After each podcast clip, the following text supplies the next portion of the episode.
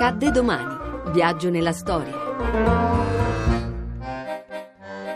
13 novembre 1974. Muore Vittorio De Sica. Oggi che siamo lontani dalla guerra c'è questo periodo della ricerca della pace, della ricerca della sicurezza e altri drammi, altre passioni, altri problemi si affacciano alla vita dell'uomo, alla vita di una nazione, alla vita di un popolo. E credo che il neorealismo vivrà sempre, perché questi problemi, queste passioni esisteranno sempre.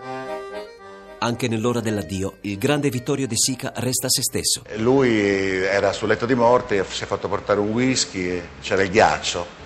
Entra un'infermiera e mi ha detto: mi raccomando, segui mamma, perché mamma è una ragazzina. E, mi raccomando, e poi guarda che bel culo che c'ha quell'infermiera. E io ho detto: Vittorio, questo è matto. Se improvvisamente cercava di farmi ridere morendo, e è morto. E mi ricordo che il ghiaccio dentro il bicchiere ha fatto cling, e il ghiaccio era rimasto col whisky e lui non c'era più. Un talento naturale lo consacra tra i grandi maestri del cinema, apprezzato dalla critica e amato dal pubblico, insuperabile sia in ruoli drammatici che in commedie leggere. A completare il suo genio artistico la straordinaria abilità dimostrata sul set o dietro la macchina da presa. Partito! 424! Sofì, vai! Oh, adesso queste due... Aspetta un momento, seconda e quarta, adesso una, senza bambini, indietro! Una filmografia ricca di capolavori, Ladri di biciclette, Sciuscià, Umberto D e La Ciociara. Una scia di premi e riconoscimenti sublimata da 5 premi Oscar.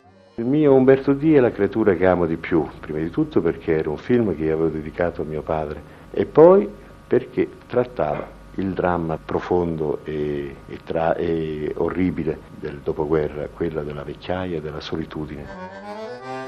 Il suo bell'aspetto e i suoi modi eleganti lo rendono seducente, un irresistibile rubacuori e fustigatore di drammi. Il giorno di arrivare in Francia, la mattina, stavamo tutti a letto, c'erano i ragazzi e allora mio marito mi ha detto: a che ora è questa cerimonia? Dico, va bene, allora adesso sono mezzogiorno, io me ne vado a giocare e voi altri alle 3 precise con la macchina mi aspettate giù. Ah no, gli ho detto: no, guarda, almeno oggi non mi far tardi, non mi far queste figure, guarda che non ti sposo. E lui se n'è andato a giocare.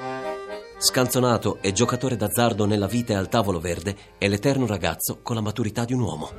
A domani da Daniele Monachella, in redazione Alessandra Rauti, le ricerche sono di Mimmi Micoci, alla parte tecnica Damiano da Marcialis, la regia è di Ludovico Suppa. Il podcast e lo streaming sono su radio1.rai.it.